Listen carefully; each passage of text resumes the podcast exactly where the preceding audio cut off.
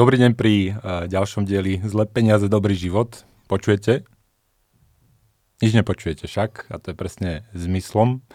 Uh, som konečne nie v obývačke mojej alebo v spálni a nepočuť okolo idúce vozidla a echo zo stien, ale som teraz v takom strašne vymakanom podcasterskom štúdiu. A čiže to, že nič nepočujete, to je výsledok toho, že to je už ozajstné štúdio. A za to chcem poďakovať Palovi Neurudovi z podcaster.sk, podcaster.sk, kde si takéto štúdio môžete prenajať aj vy. No a asi teda vyskúšame to odtiaľto, čiže ten zvuk na, v tých nasledujúcich dieloch by mal byť lepší. No a čo by ste mali počuť, tak to je, to je Aďa. A, a teraz a, tieto ďalšie diely nebudem robiť sám, ale som sa rozhodol, že teda budem to robiť s Aďou. A, Ahojte. A teraz prečo? Že najprv, že, že čo to, čo to o zlých peniazoch a pozor aj o dobrom živote budeme sa rozprávať s Aďou. Tak ten hlavný dôvod je, že som tak rozmýšľal, že v tomto štúdiu, že by som tu tak sedel sám. A to by vás, bola škoda. Áno, a vás by som sa snažil predstaviť, ale neviem, či by sa mi to darilo. A že o mnoho jednoduchšie to bude asi na jednej strane s Aďou. Na druhej strane Aďa je teda moja dobrá kamarátka hlavne. Ja ju poznám od vysokej školy, že keď som prišiel na na fakultu, fakultu managementu, jak náš premiér, pozdravujeme. Neviem, či a nebudeme hovoriť, pred koľkými rokmi to áno, bolo, áno. Že, či sme ja som končili. prišiel a vlastne Aďa a ešte Miša Šoberová, to ešte jedna spolužačka, oni boli vlastne prvé moje spolužačky, ktoré som stretol, to sme išli na, po ceste na, neviem, či to bolo, že prvá cviko, alebo prednáška, alebo neviem čo. A som sa tak s nimi dal do reči a som sa tak zlákol, lebo, lebo on prišiel, že teda aký som ja hlupý a že čo tam na tej škole robím, že, že to bude ťažké, lebo akože náhodné prvé dve spolužačky a sú stokrát mudrejšie než ja. A ďalšia vec, vyštudoval som školu vysokú aj vďaka iným poznámkam, ale myslím, že nie som sám na fakulte manažmentu, že to asi sa týka viac ročníkov aj za nami, lebo Aďa píše a, takým spôsobom, že to všetci prečítajú a píše... Vtedy sa písali ešte poznámky ručne a, a, to, a... a prefocovali sa a na tom je zabavné, že ja keď som po myslím, že na bakalárske štúdiu, tam som písala tie poznámky, vypracovala tie otázky a potom, keď som pri ukončovaní magisterského hľadala nejaké, že kto má vypracované aké otázky, tak sa mi dostali zrazu nejaké prefotené, tak, tak nadšene mi ich odovzdával nejaký spolužiak a zistili sme, že mi vlastne dal moje vlastné prefotené a boli aktuálne aj o dva roky neskôr. Tak... A teda nepíše len pekne, ale ono väčšinou aj to, čo tam bolo napísané, dávalo väčší zmysel ako to, keď to ten vy, vyučujúci hovoril. Takže akože to je ďalšia vec. No ale Aďa robí uh, Public Relations, a, ale tak dnes, akože čo má byť jej úloha, hlavne prečo tu je, je teda, že, že teda sa dobre poznáme, ale aj ona je tak akože skúška správnosti na tie veci, čo tu rozprávam, že, že ja možno niekedy tak uletím a bude to komplikované, alebo to nikoho nezaujíma a že Aďa možno pomôže a teda späť to vrácať takému ozajstnému svetu. A to sme sa teraz pred tým podcastom sme sa tak bavili, že napriek tomu, že sme dobrí kamaráti, tak žijeme úplne teda dosť rozlišné životy. Že teda, a ja by som to prirovnal, keď tí, čo nás iba počúvajú, nevidia, je tu také krásne logo zlých peňazí dobrého života a že to presne, že tá biela zelená, to yin yang, jak sa doplňajú. Takže že Aďa žije skôr akože takou tou kultúrou a Aďa spieva, Aďa konzumuje rôzne vyššie formy kultúry. Ja som skôr ten sporťak, ktorý sa teda občas spotí a rieši tie zlé peniaze. Čiže Aďa by mohla tu fungovať aj ako tá druhá časť toho podcastu, že zlé peniaze, o to, to budem asi ja viac mudrovať, ale Aďa možno doplní potom te, te, ten dobrý život. Čiže toľko, toľko na začiatok. Skúsime to nejak tak vyskladať. Skúsime, no. Uvidíme, ak to pôjde, však potom nám dajte vedieť, že teda, jak to išlo. No a dnes, keďže to vykopávame, a, tak som si vybral takú úplne najjednoduchšiu a úplne nezaujímavú tému a to, že čo budú teda robiť ceny nehnuteľností. A teraz ja sa usmievam, lebo že je to dosť akože momentálne, aj keď sa rozprávam s ľuďmi, keď sa ma pýtajú na, na to, že teda čo robiť, jak sa brániť v tých osobných financiách, tak dosť častá otázka je práve to, že tá nehnuteľnosť, či mám, keď chce niekto kúpiť, či má počkať, alebo keď niekto predáva, či má čo najrýchlejšie predať. A je to téma, ktorú som rozobral aj v poslednom vydaní toho môjho online časopisu Zle peniaze, dobrý život. A tam som to tak akože uh, analyticky kopa tisíc grafov. A určite si to prečítajte, aj keď už som to dal za paywall prvýkrát, takže, takže vás to aj niečo bude stať, možno až 1 euro za mesiac. No ale tam je ten analytický pohľad, ale to by som sa chcel o tom normálne porozprávať s Áďou napríklad, teda, že, že otestovať si, že kde to má moje, tá moja argumentácia diery. No, ja, ja sa tej téme venujem trochu aj profesionálne, sa okolo nej motám, ale hlavne teraz, ak si hovoril, že tie naše životy nie sú úplne mm, také prekryté, čo sa týka záujmov a života, tak teraz sme sa stretli v takom podobnom momente, že sme si obidvaja vzali hypotéku. Ja si ešte len berem, ešte mi ho nedali. To som sa ťa chcela pýtať, či ti ju vlastne nakoniec dali, lebo si písal, že Hej. nie si si istý, či ako e, človek na voľnej nohe, alebo ako sa to teraz nazýva, že či teda uspeješ v tomto snažení. A teda, ako už bolo spomenuté, ja Jura, Jura ja poznám celé roky a je niekoľko vecí, ktoré som si v súvislosti s tým nevedela nikdy predstaviť a to, že si zoberie hypotéku, bola jedna z nich. Tak ma to tak úprimne šokovalo, prekvapilo a teda zároveň to vo mne otvára množstvo otázok, že či um, práve teraz je ten správny čas, ako z pohľadu našich potrieb áno je, lebo teda chceme riešiť niečo, na čo tú hypotéku potrebujeme, ale že či s ohľadom na to, čo sa tu deje okolo covidu, čo ešte možno len nastane, čo ani nevieme, čo sa stane, lebo aj ty si tam písal, že ani ty nič negarantuješ. Takže keby sme to tak skúsili, že či by sme skúsili utvrdiť v tom, že či to je teda dobré rozhodnutie v tomto čase mm. a keď tak pre koho. A potom sa asi dostaneme aj k tým nehnuteľnostiam. No, ešte, te, že vôbec prečo to nehnuteľnosti takto, že naozaj tu nikto nič negarantuje a teraz všetko, čo tu my povieme, tak to berte ako zamyslenie a my, ja neviem teda, čo sa bude diať s tými cenami nehnuteľnosti. Ja vám len môžem ponúknuť akože nejaký zoznam argumentov, cez ktoré o tom rozmýšľam a vy ako potom môžete sledovať, či sa to naplňa, nenaplňa, akým spôsobom sa to vyvíja, alebo ako to nikto ani nemôže vedieť samozrejme. A teraz ešte prečo je to dôležité na Slovensku, na Slovensku je, ja to hovorím, že ten trh nehnuteľnosti je taký akciový trh pre Slovákov, že Slováci neveria tým akciám, majú ich málo a skôr, keď majú také nejaké voľné úspory a tak to dávajú do tých nehnuteľností, že rodičia pre deti sporia v nehnuteľnostiach. Tí, ktorí chcú špekulovať po pri práci, tak často si kúpia investičný byt, že to prepakujú a snažia sa na tom nejakým spôsobom zarobiť. A všetci vieme, že Arnold Schwarzenegger nezarobil na filmoch a zarobil na nehnuteľnostiach, takže chceme byť ako Arnold. A, ale teraz to s tou hypotékou, to je taká, ako taký dlhší príbeh, že ja som sa rozhodol hypotéku brať ešte vlastne predtým, než som ju potreboval, teraz už nepotrebujem.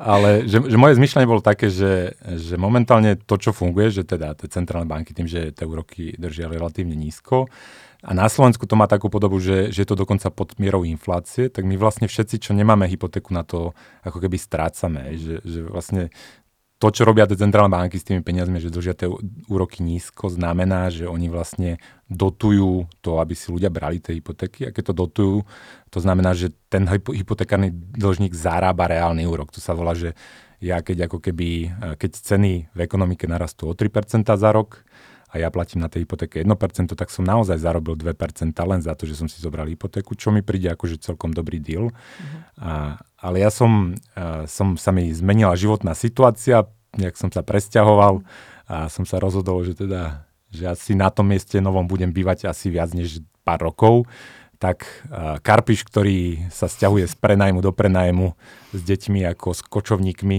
A ešte to aj propaguje. Sa, ako ešte sa tým chváli, nie aby sa, nie aby sa za to hambil, lebo tri deti a žiadna nehnuteľnosť.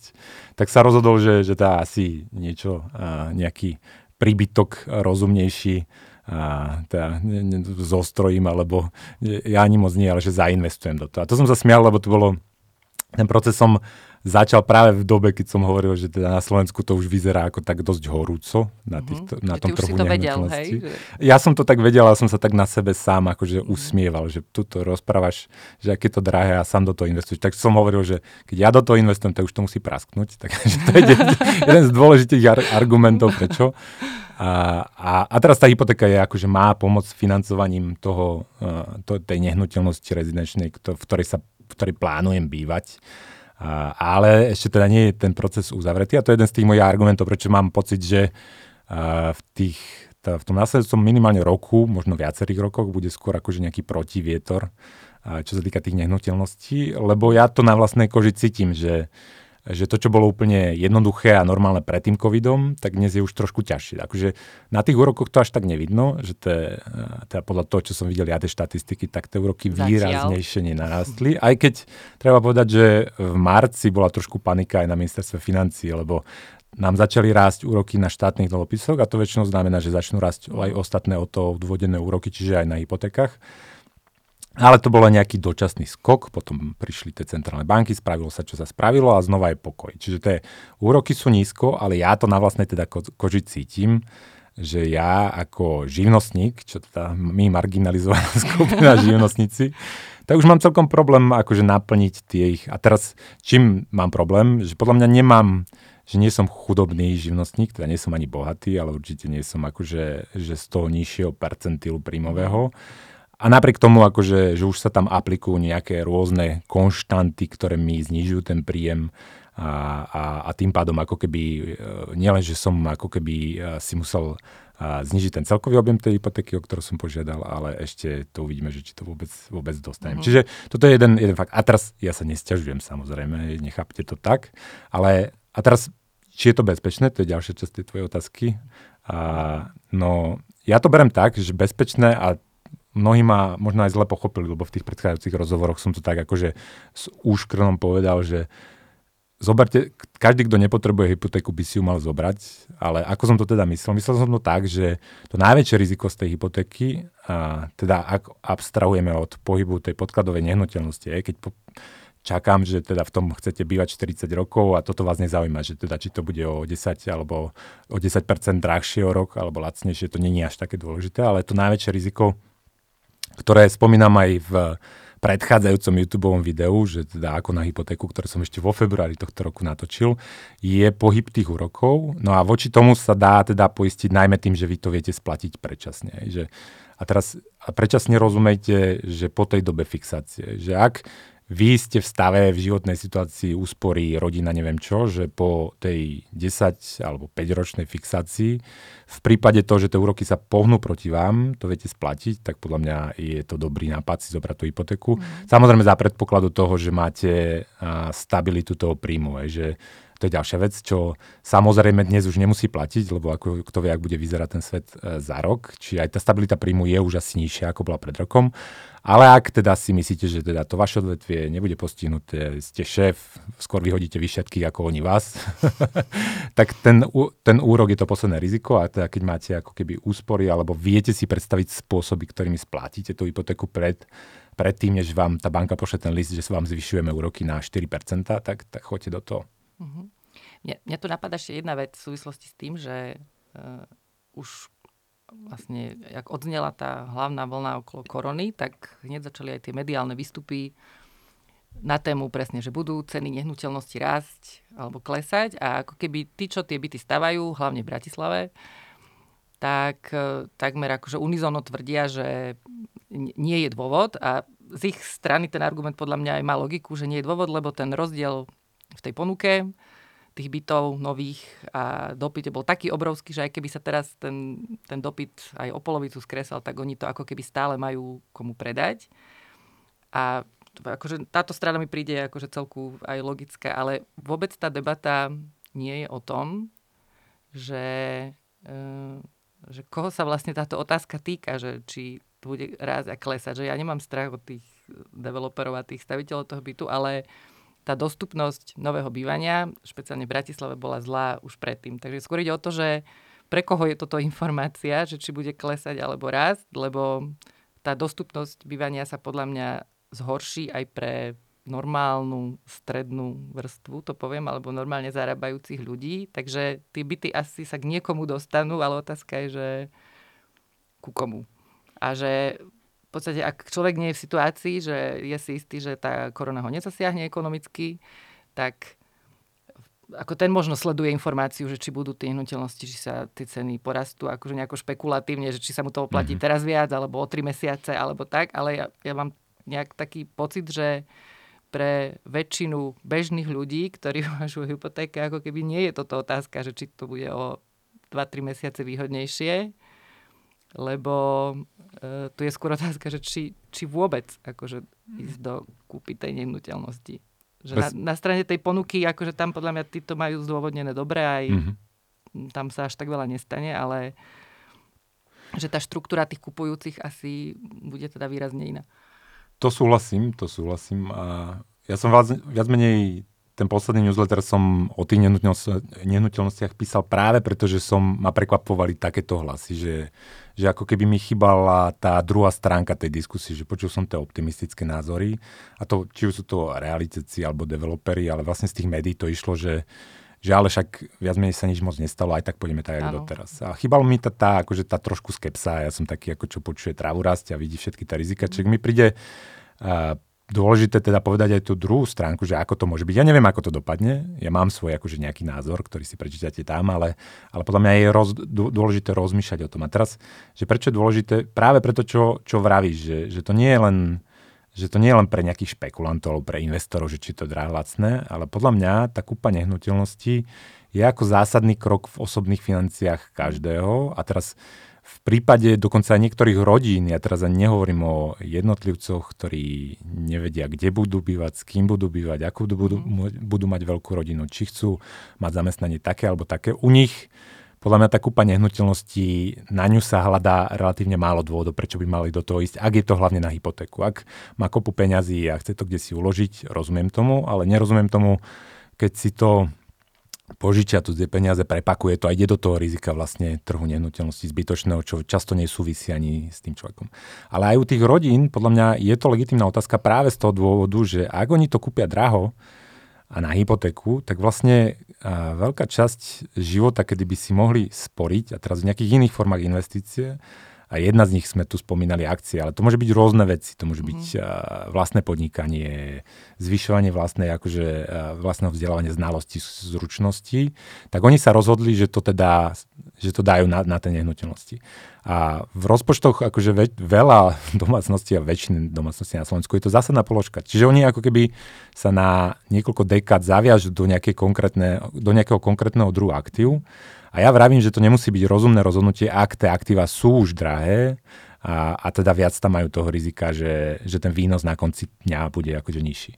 A teraz ono ešte úplne z globálneho hľadiska, to nebudeme tu rozobrať, toľko času nemáme, ale že tie nehnuteľnosti z historického hľadiska, keď sa pozrieš na ako keby krajiny, kde, kde to ako vyhodnocovali, tak oni majú relatívne dobrý dlhodobý výnos. To znamená, mm-hmm. že akože idem na trh práce, a kúpim si nehnuteľnosť, idem do dôchodku a teraz si spočítam, koľko mi tá nehnuteľnosť vyniesla aj v tých nájmoch, aj v tom rozdielujúcich cien a ono je to porovnateľné s akciami.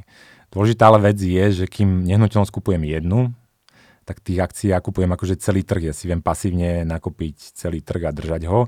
Či je tam iné riziko, že ako naozaj, ja keď si kúpim nehnuteľnosť na nesprávnom mieste, niekto sa rozhodne, že tade pôjde diálnica, alebo prídu nejakí uh, susedia, uh, ale o, čokoľvek, hej, čokoľvek, že akože mám všetky, uh, jak sa to volá, vajíčka v jednom košiku. V jednom košiku. Takže to je jedna z viacerých nevýhod, ale čiže aj pri ľudí, ľuďoch, ktorí len chcú bývať, že nechcú špekulovať, neviem čo, aj pri nich je to podľa mňa legitímna otázka sa spýtať, či dnes je lepšie si kúpiť tú nehnuteľnosť, alebo či neísť do toho nájmu na, na, tie, na tých niekoľko rokov, lebo pre nich ako keby to môže byť dôležitý, dôležitý dopad. A ešte si tam spomenula jednu vec, a ten, že, že ten najčastejší argument je, však sa nič nezmenil, však dopyt, dopyt bude, lebo je tu nejaký deficit. A teraz koľko politických strán to spomínalo aj pred voľbami, nie? že teda nájomné bývanie, že treba bývanie, stavať bývanie je málo, je neviem koľko 10 alebo dokonca 100 tisíc bytov chyba. A to je, ja rozumiem, odkiaľ to prichádza, lebo sme postkomunistická krajina, kde sa ako keby neinvestovalo dlhú dobu, teraz ľudia sa majú lepšie, chcú lepšie bývať, ale netreba zabúdať, že to nie je konštanta, že ten dopyt nie je konštantný, že ten dopyt je závislý. Na jednej strane si to spomínala, že od toho, že aký majú príjem tí ľudia, je, že teda, že a ja to tam tak hnusne som to tam napísal, že ak kde budú ľudia bývať, alebo mladé rodiny bývať, ja som tam napísal umami. umami. Ale teraz ako je to hnusné, ale je to, ilustruje to ten môj bod, ktorý chcem povedať, že ten dopyt závisí od toho príjmu a že tí ľudia sa vedia uskromniť, keď náhodou by rástla tá nezamestnanosť, aby no, teraz sa to aj vlastne veľmi rýchlo ukázalo, že pre mňa napríklad až prekvapilo v tej koronakríze, že ako málo rezerv vlastne ľudia majú, že, že tam bolo, že po mesiaci niektorí už ohlasovali, že vlastne budú musieť skončiť po dvoch mesiacoch, po troch mesiacoch, že tam sa to veľmi rýchlo ukázalo, že to nie je len o tom, že uh, aký mám príjem, ale vlastne, že či mám, mám aj nejaké rezervy, ktoré teraz pôjdu možno na iné veci.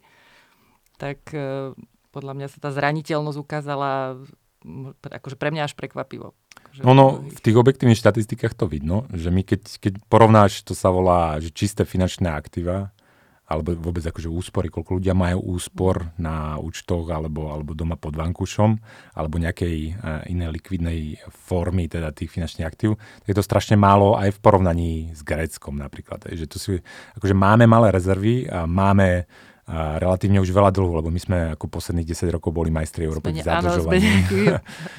Je to nejaká tabulka, ktorú sme vyhrali. Alebo nejaká, niekoľko, rokov za sebou, niekoľko rokov za sebou sme boli lídrami a potom to, po tejto situácii, a teraz, že to, to ja hovorím, že my ako keby je to niečo, čo ja volám, alebo ekonomia volajú, že finančný cyklus a to je, že že väčšinou, že máš ako keby ekonomický cyklus, to je recesia, rast, recesia, rast, recesia, rast, ale je ešte jeden dlhší cyklus, ktorý je vážnejší, lebo akože na jeho konci býva a problém s celým bankovým sektorom alebo s finančným sektorom, a to sa finančný cyklus, a ten je definovaný ako zadlžovaním tých domácností. Že tie domácnosti ako na začiatku, teda na spodku toho cyklu sú akože pesimistické, majú malo dlhu, ale postupne sú lepšie časy, banky viac požičiavajú, oni si naberú na viac dlhu a vedľajším ukazovateľom je rast cien nehnuteľnosti. Že, lebo väčšina toho dlhu, čo si berú, sú hypotéky, za ktoré... Vlastne, či aj vie, že kam ten dlh smeroval. Že typujem, že vo všetkých... my si neberieme úver na vzdelanie. Sú tam aj spotrebáky, sú tam aj spotrebáky, akože že Vianoce, eh, Vianoce mm-hmm. nadpomery eh, by sa to dalo nazvať, ale väčšina, drvivá väčšina sú tie hypotéky. Čiže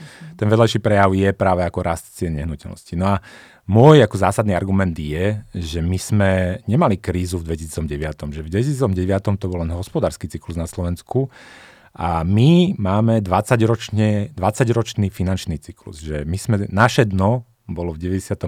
až 2000, keď klákli naše banky, my sme ich ozdravovali, mali sme požičku z Medzinárodného menového fondu. To bolo dno.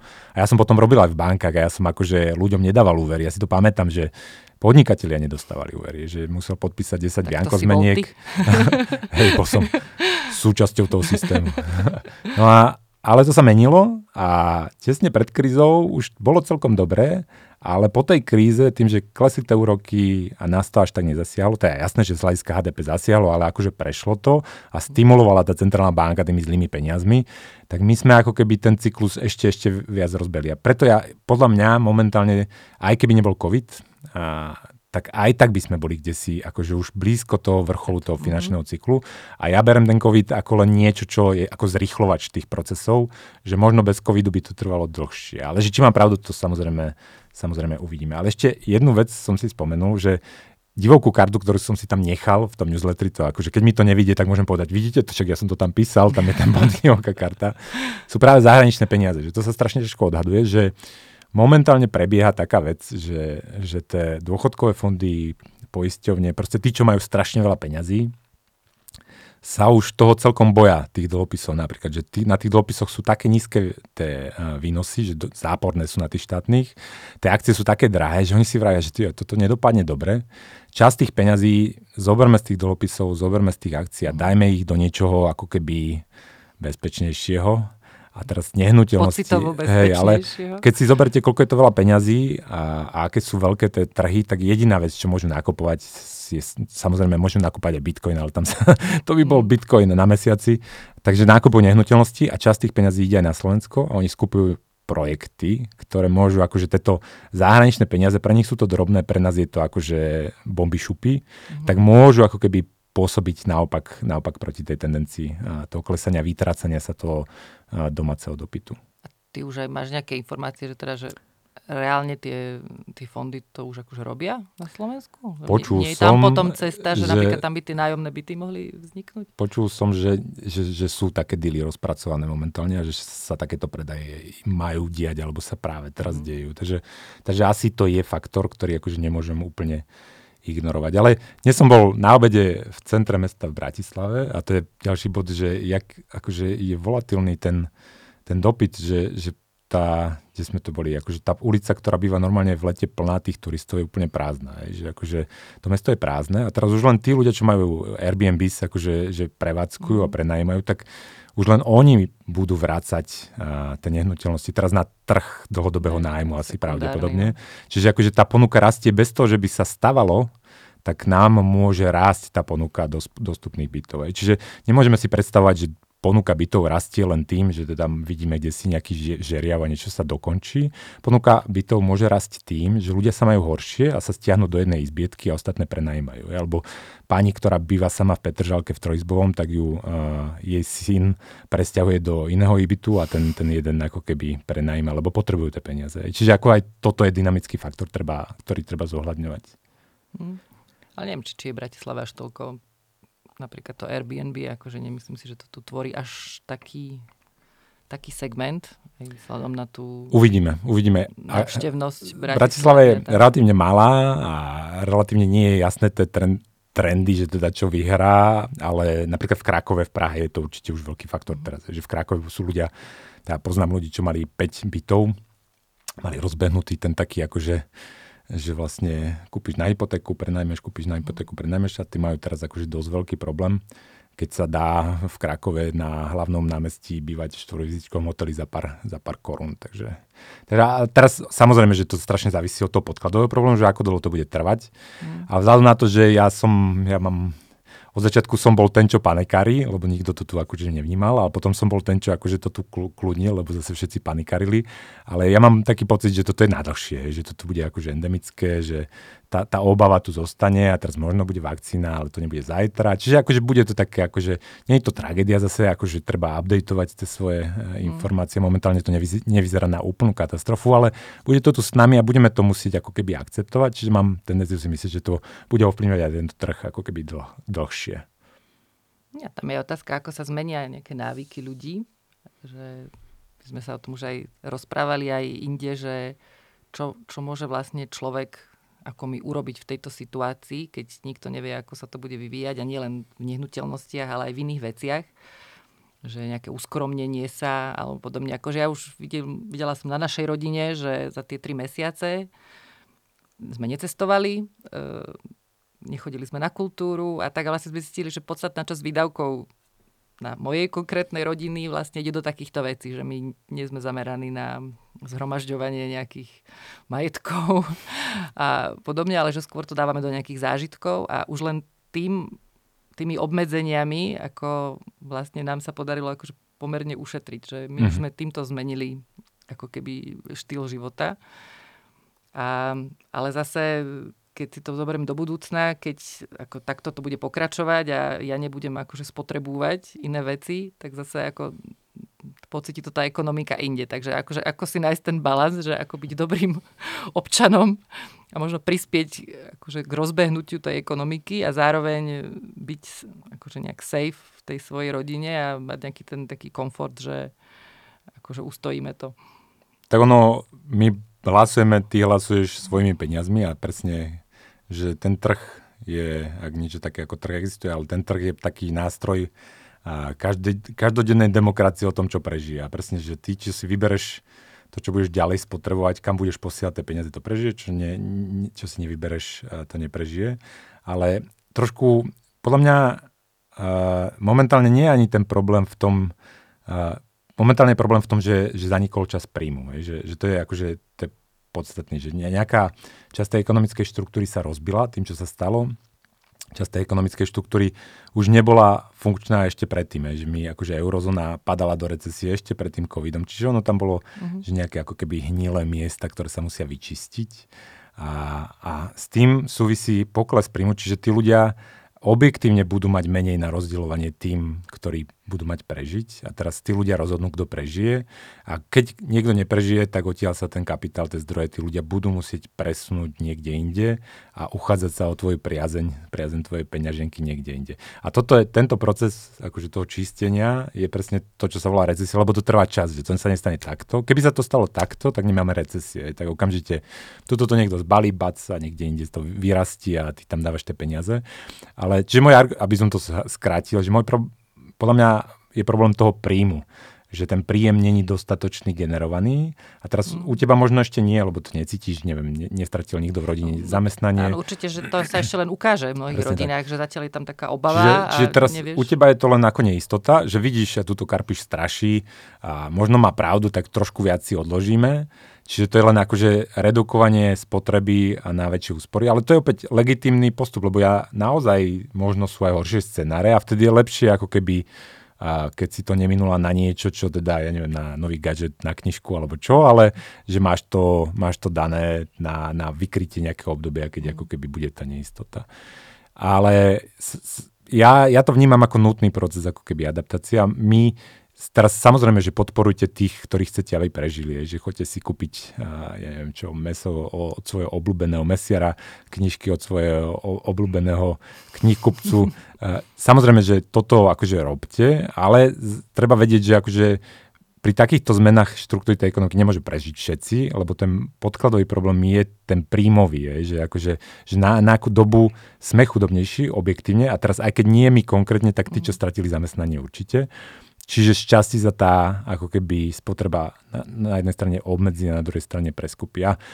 To je presne to, čo by som na vašom mieste sledoval, že ktorá z tých tendencií vyhrá, a to strašne najdôležitejší ukazovateľ bude tá nezamestnanosť. Že, že tá nezamestnanosť na Slovensku bude definovať hĺbku toho problému lebo teda ak bude rásta nezamestnanosť, a teraz dlhšie len než tých pár mesiacov, ktoré sme čakali, že ten scenár, tak to bude znamenať, že tie domácnosti budú chudobnejšie, že časť tých domácností nebude vedieť splácať tie hypotéky a tie, tie nehnuteľnosti sa budú vrácať na ten trh a to bude znamenať, že menej ľudí si bude brať hypotéky, to bude znamenať, že banky budú mať straty a budú ešte viac opatrné a Karpišovi už vôbec nedajú nikdy hypotéku. Rýchlo sa Takže akože tá nezamestnanosť je ten kľúčový ukazovateľ, len tam tá nezamestnanosť má jednu nevýhodu, keď to sledujete, že je strašne pomalá. Že vy keď to vidíte už v nezamestnanosti, tak to všetko zle už vidíte v ekonomike. Že akože je to také, akože a nie je to moc informatívne, ale minimálne na tom bude vidno, že ako dlho a ako zle to bude. A teraz, ja viem, že teraz nezamestnanosť v ten posledný mesiac, myslím, myslím, že sme na 7,4 za jún, že sa to spomalilo ten rast tej nezamestnanosti. Podľa mňa ešte to nie je vidieť, ako Ale presne, ľudia že... sú ešte v rôznych formách OČR, a takých ako, že, že ešte nevedia, že či vlastne a hej, ja, budú mať, ja si to tiež tak vysvetľujem, že tá prvá šupa bola jasná, že tí, čo to nemohli prežiť, tak to neprežili a pustili mm. tých zamestnancov. Teraz sa to otvorilo a teraz je tá nádej, že teraz akože vráťme sa k svetu jak predtým. Hej. A teraz, ja, možno to je opravnená nádej, ja neviem, ale teraz je to testovanie, že dobre, čo je trvalá zmena a čo bola dočasná zmena. Teraz tí podnikatelia, ktorí pochopia, že to bola trvalá zmena, tak za 2-3 mesiace pustia tých ľudí von. Čiže ja by som typoval, že tá nezamestnanosť na Slovensku ako keby začne ak začne rásť, tak výraznejšie začne rásť až na jeseň alebo koncom roka a možno nejaké dno bude dosahovať, ja neviem čo, začiatkom budúceho roka. Čiže akože preto ja aj hovorím niektorým ľuďom, že, že toto ešte není všetko, že akože tá ekonomika je pomalšia, na tom to uvidíme až neskôr. Ja, tá nezamestnanosť je podľa mňa kľúčová aj pre tie, pre tie nehnuteľnosti. No a ešte jedna vec je, že čo vieš ty ovplyvniť ako osoba, že ty budeš podporovať tých, ktorých máš rád a ktorých chceš, aby prežili, ale potom je tu nejaká podpora na úrovni štátu, ktorá, ktorý sa proste rozhodne, alebo únie, že niektoré, no a akože tam sa zrejme dejú aj také veci, ako si ty aj niekde opisoval, že možno prirodzene by to neprežilo, ale tak toto možno vďaka nejakej podpore ešte chvíľu prežije. No aj to je tá moja... čistenie to zase trošku asi ako spomalí. Kritika trošku, no, že, že ja, ja mám tendenciu si myslieť, že keby sa to čistilo, a, tak by ako bolelo to dočasne samozrejme, lebo kým sa premiesnia tie ľudia, tie firmy sa zaniknú, niektoré vzniknú, mm. tak to bolí. A, ale zase akože podľa mňa by ten rast potom bol akože veselejší a silnejší. A teraz, aké mám argumenty? No, my vlastne po tej poslednej finančnej kríze sa dialo niečo, čo sa deje teraz, akurát v menšom, že akože vtedy tiež akože sa zachraňovalo, centrálne banky pušťali peniaze do obehu, znižovali sa tie úroky, aby si ľudia nabrali tie hypotéky, všetci si nabrali, všetci sme boli chvíľku šťastní. No ale teraz sa to deje akože ešte o mnoho rýchlejšie a o mnoho viac. Že ako keby tie noty, ktoré sa oni naučili po tej poslednej kríze, mm. tak teraz spustili okamžite a, a v násobných objemoch. A moja, moja, môj strach z toho je takto, že základná poučka je, že nikdy nepodceňujú schopnosť ľudí prispôsobiť sa. Čiže v tom najlepšom scenári to ani, ani toto nezabije tú ekonomiku, ona sa nejak otrase, bude to dlhšie trvať, bude ten raz nižší, ale nakoniec sa opäť rozbehne. V tom horšom scenári je, že ale že keď už moc naložíme, akože moc budeme narúšať tie signály v tej ekonomike a že tomu dáme a také zelené fondy a taký záchranný balíček a, toho zachránim a toho a toho, tak my môžeme podľa mňa pokaziť tú ekonomiku do takej miery, že to bude rásť strašne pomaly alebo vôbec. A to je moja ako obava. Že najväčšia obava z toho covidu a, a jeho vplyvu na ekonomiku nie je z tých ako samotných ekonomických následkov. Podľa mňa je najväčšia obava z toho, že, že presne to, čo sa deje v Európe, že, že vymyslia, že napriek tomu, že doteraz hovorili o tom, že znížia rozpočet vzhľadom na to, že vystúpila jedna z veľkých krajín Euró- Európskej menovej únie, tá Európskej únie, ešte Európskej menovej únie, čiže budú mať menej peňazí, ale oni nie, oni akože urobili ďalší nový obrovský balíček. Mm a teraz ja nemám nič proti tomu, keď dávajú Slovakom peniaze, keď dávajú ber, keď bijú utekaj. Problém je, že ono to budú dáne vyššie. Že, že treba si to predstaviť tak, že to nie, to nie sú peniaze z neba, to je proste, že niekomu inému zobrali. A teraz a najprv sa to požičia, alebo sa to vytlačí, ale potom to bude treba splácať a, a splácať to budeme my. Čiže ako keby idú peniaze konkrétnym projektom, ktoré si vyberú politici, ich známi, alebo aj múdri ľudia, kľudne to môže byť múdri ľudia, ale nevybere ich trh, čiže nebudeme vedieť tú udržateľnosť, dlhodobú udržateľnosť. No a zaplatia to potom tie iné firmy, ktoré, ktoré ako keby síce robia to, čo ľudia chcú, ale im to budeme brávať, tie peniaze budú mať menej na investície, zamestnávanie, technológia, budú to posielať na financovanie toho, čo si vybrali tí politici. Ale opäť s týmto my, bežní ľudia, nič nenarobíme a to božne na Slovensku, čiže my len akože sa môžeme nejak snažiť čo najrozumnejšie tie peniaze rozpustiť, ale hej, určite to považujem za riziko, ako keby pre tú ekonomiku v budúcnosti. A, ale riziko, ktoré sa ťažko odhaduje, lebo my nevieme, čo znesie tá naša ekonomika. Takže uvidíme, keď bude zle a, a keď bude dobre, tak, tak to bolo jedno. Je nejaká vec, čo si ty v tomto neistom období u seba nejak akože obmedzil? V tomto? Kávu. Ale nie, to, to, to bolo... položku z tvojho rozpočtu to tvorilo? to bolo ešte počas tej úplne že tej vrcholnej fázy, že tu sa to ignorovalo, tak ja som bol akože dosť na nervy z toho, že teda čo sa vlastne deje a že či nespanikaria niektorí tí ľudia, či to nebude akože ešte horší scenár. Takže vtedy som bol akože dosť haj aj bez tej kávy, takže som nepil kávu.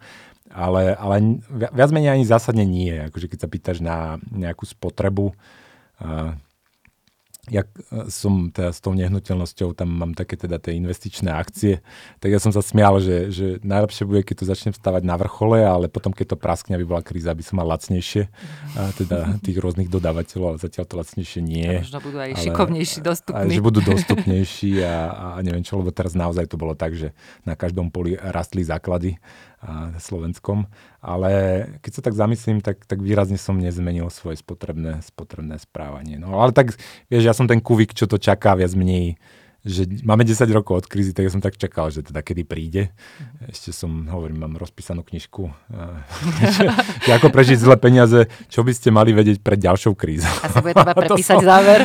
tak, tak dám ten akože podtitul, dám, že čo by ste mali vedieť pred touto krízou. A, ale čiže nie, ne, nemám akože nejaké zásadné zmeny, ale to súvisí s tým, že že teda, ale tak akože ja to, čo robím, tak samozrejme na toto má zásadný dopyt, lebo časť z toho, čo robím, je akože tak seba stredne poviem, je to luxusný statok, takže akože, financovanie na, na to, čo robím a čo robí Ines, teda kde pracujem a, a kde som aktívny stále, tak na toto má zásadný dopad a teda sa budem snažiť mitigovať ten dopad nejakým spôsobom, mm. že a teda sa viac snažiť a, alebo riešiť aj iné veci, takže, takže určite to má na mňa dopad. No. Bude treba ukázať ten úžitok. No to treba vždy. A tak, aj to, ale aby sme to tu len tak akože nenariekali na to budúcnosťou a aj som sa snažil také akože optimistické posolstvo do toho newslettera dať, neviem, či si ho popol. či že, som ho, či že, som ho zachytila? Že mne príde, že, že to nie je koniec sveta. Je, akože, si zoberte, že ste sa narodili na Slovensku alebo v hociakom európskom štáte v roku 1904 napríklad. Hej. Tak to, to, akože, to bola nakladačka ten Hej, život. Dve vojny, a, a ešte keď tu, krízy. A ešte keď to bolo na, v Československu a ste zomierali v komunistickom mm. Československu. Takže ja stále akože hovorím, že perspektívu A ďalšia vec, že, že tieto veľké zmeny sú príležitosťou akože na, na niečo nové a na niečo akože potenciálne veľké. Že, že takéto to preskupovanie, keď nikto nevie presne, čo ako bude, tak ako praje takým, ktorí teraz boli ako keby v tieni a, a že môžu využiť tú zmenu. Aj tak treba sa dívať okolo, že teda, čo sa dá robiť ináč, lepšie a, a, a skúšať. No. Ostáva dúfať. Rozmýšľam, že koľko ľudí je takto nastavených a že či túto podnikavosť konkrétne v našom priestore ehm, geopolitickom a geografickom, že či toto v ľuďoch akože podporujeme a rozvíjame, ale áno, môžeme to brať ako príležitosť. A tak ja to hovorím, že, že pomôž si sám, aj štát ti pomôže, čiže rozvíjajme, budujme a skúsme najprv každý za seba a potom nejak ako postupne zmeníme, hádam, celú tú spoločnosť. No. Pomáhať do toho dobrého života. Nech trošku akože aj tých neekonomických... A tak my si aj tie hypotéky berieme na to, aby sme mali, aby sme mali lepší život alebo dobrý život. Samozrejme. No, a, a ty si vlastne už si, ste si zobrali, alebo si berete, teda, ak sa môžem takto si, súkromne spýtať? Áno, my, my, my si ju berieme na to, aby sme zveľadili svoju existujúcu nehnuteľnosť. Mm-hmm. A sa trochu zväčšili ten priestor, ale nie nejak zásadne. Ale v podstate zhodnotili a zveľadili a už ju máme, ale ešte ju nečerpáme. Mm-hmm. Ako máme možnosť ju čerpať pretože teraz bojujeme s iným problémom, to sú povolovacie procesy, ale to by bolo na samostatný podcast. Takže, ja ti ju kľudne odčerpám potom. Takže, takže, takže bojujeme s týmto, ale vidíme svetlo na konci tunela. takže tak som rada, že si ma tak celkom uistil, že že ideme do toho. Keď ideš do toho ty, tak ideme do toho aj my.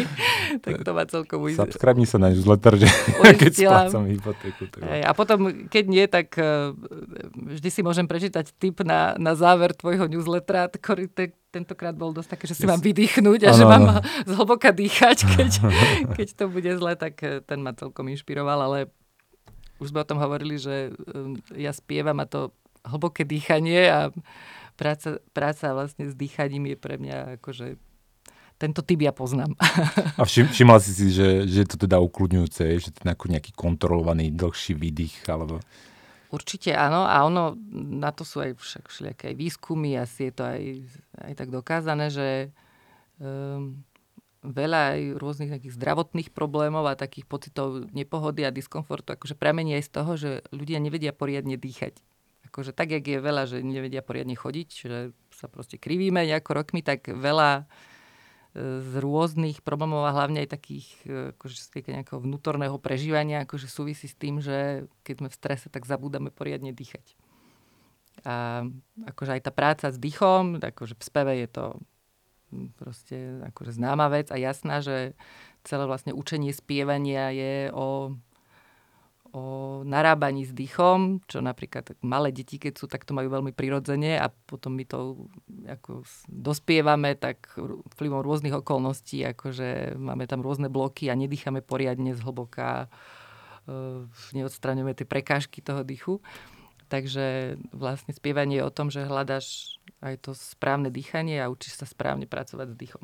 Takže ty si to tam aj uvádzal, že vlastne pre tých... smiech a spievanie je... je... Hej, lebo pre tých, čo to ne, nečítali, tak ako ja som, najprv tam rozoberám, že teda hyperventilácia, to hlboké, ono sa to stalo populárne s Wim Hofovou metodou, že kopa ľudí ako keby robí nejaké hlbšie dýchanie, rýchlejšie dýchanie a ja tam akože argumentujem, že paradoxne toto ako keby nevedie k viac kyslíku ako v tom užitočnom kyslíku pre telo, ale často to vedie k opaku, že, že to znižuje prekysličenie organizmu, ale to je komplikovaná vec a to si kľudne tam prečítajte, ale ne, na, na záver tam dávam ten tip, že teda to neznamená, že to dýchanie je, je hlúposť, že práve že pri tých relaxácii alebo pri snahe o relaxácii, ale treba ako keby robiť také to trošku inač a treba tomu trošku rozumieť, ale ako to blbúzdorné cvičenie na tú relaxáciu je práve ako nejaká forma výdychu, kontrolovaného výdychu. A to znamená často, že spomalíte ten výdych cez pery a a tak pomaličky postupne vydýchnete. A teraz, ono keby ste si dali monitor e, tepu srdca, tak aj vidíte, že ako vydychujete, tak postupne klesá ten tep, že to telo je tak nastavené. Naopak, keď sa nadýchnete alebo rýchlo dýchate, tak rastie ten tep. Čiže mm-hmm. to, ono sú to také prepojené, prepojené tie systémy. A to sa tomu hovorí, že, že, keď, že to je tzv. vagálna stimulácia, že taký že vagálny nerv stimulujete, to je ten uh, takzvané Ten par- kde, prosím parasympatikum.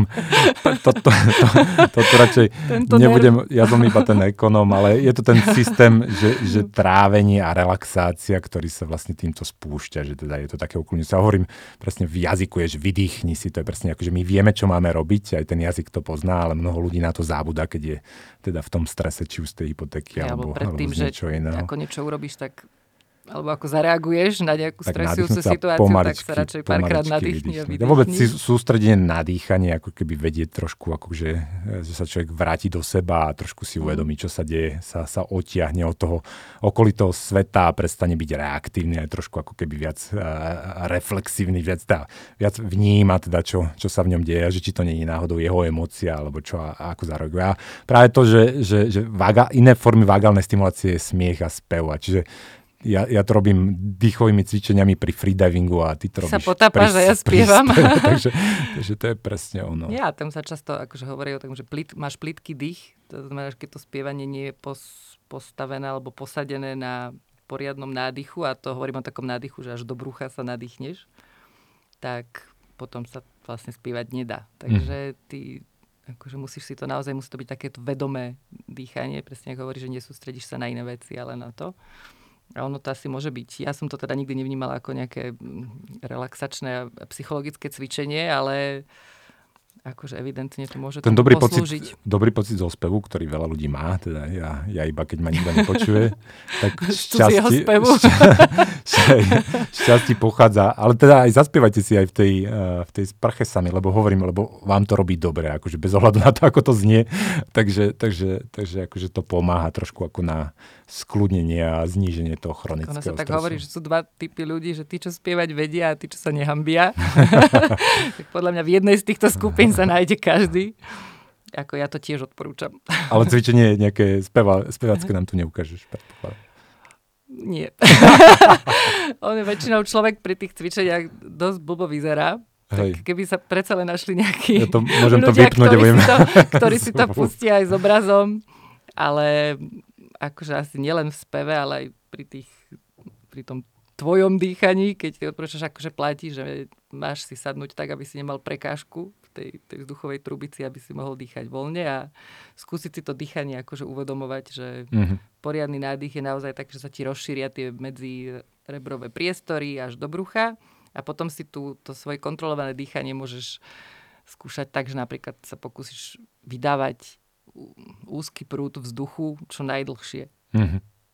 Tak môže, chceš na, na nejakú, nejaké písmeno S alebo tak a vlastne môžeš si to, akože tak, jak ty sa ponáraš a môžeš si merať, že koľko Hej. akože vydržíš pod vodou bez toho, aby, teda aby si sa aj vynoril.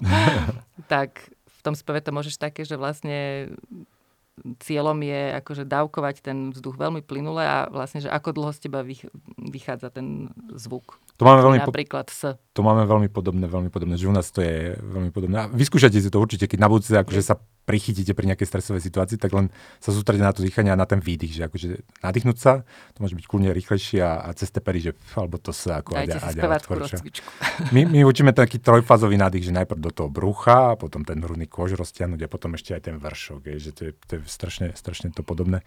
Paradoxne najviac ľudí má problém, ako že nie je tuto s týmito s tým hrudníkom vpredu, ale vzadu, že im sa to už ako keby nerozťahuje mm. tam vzadu a ten hrudník optimálne by sa mal celý ako keby tak... No ono, ten správny nádych vlastne vidíš aj fyzicky, akože Hej. na človeku, len, že či sa nadýchne len...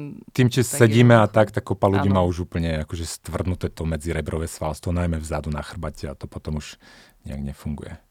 No Inak do... je zvláštne, že ja som sa nikdy nezačala potápať, potápať. a ty si nikdy nezačal spievať. Počkaj, si to raz o tomto sa rozprávame už si to raz nejaký čas a si teraz vymeníme a vytrestáme všetkých. Hej, tak prídem na nejaký kurz. Dobre, a ešte tip. Skúsime, že, že mať na konci týchto podcastov aj nejaký akože užitočný tip.